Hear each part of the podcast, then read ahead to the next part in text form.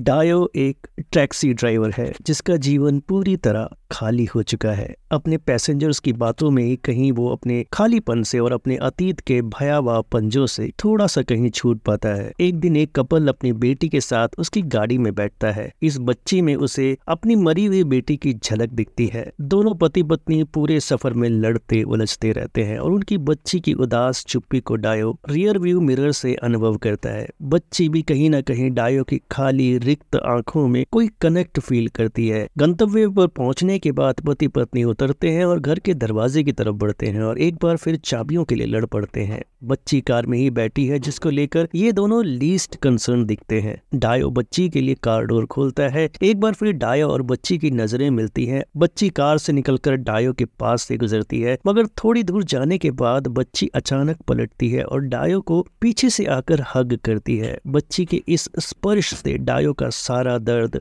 सारा गुबार जैसे एक पल में पिघल जाता है और वो वही सड़क पर बैठ फूट फूट कर रोने लगता है इतना मर्म स्पर्शी है ये दृश्य माफ कीजिए थोड़े से स्पॉयलर्स के लिए पर खुद को आज रोक नहीं पाया द आफ्टर एक नेटफ्लिक्स शॉर्ट फिल्म है जो इस बार ऑस्कर के लिए नामांकित है मात्र 16 मिनट की ये फिल्म आपको किसी भी कीमत पर मिस नहीं करनी है डायो की भूमिका में डेविड ओएलोवो शानदार है द आफ्टर को फिल्म की बात की रेटिंग रहेगी फोर स्टार्स की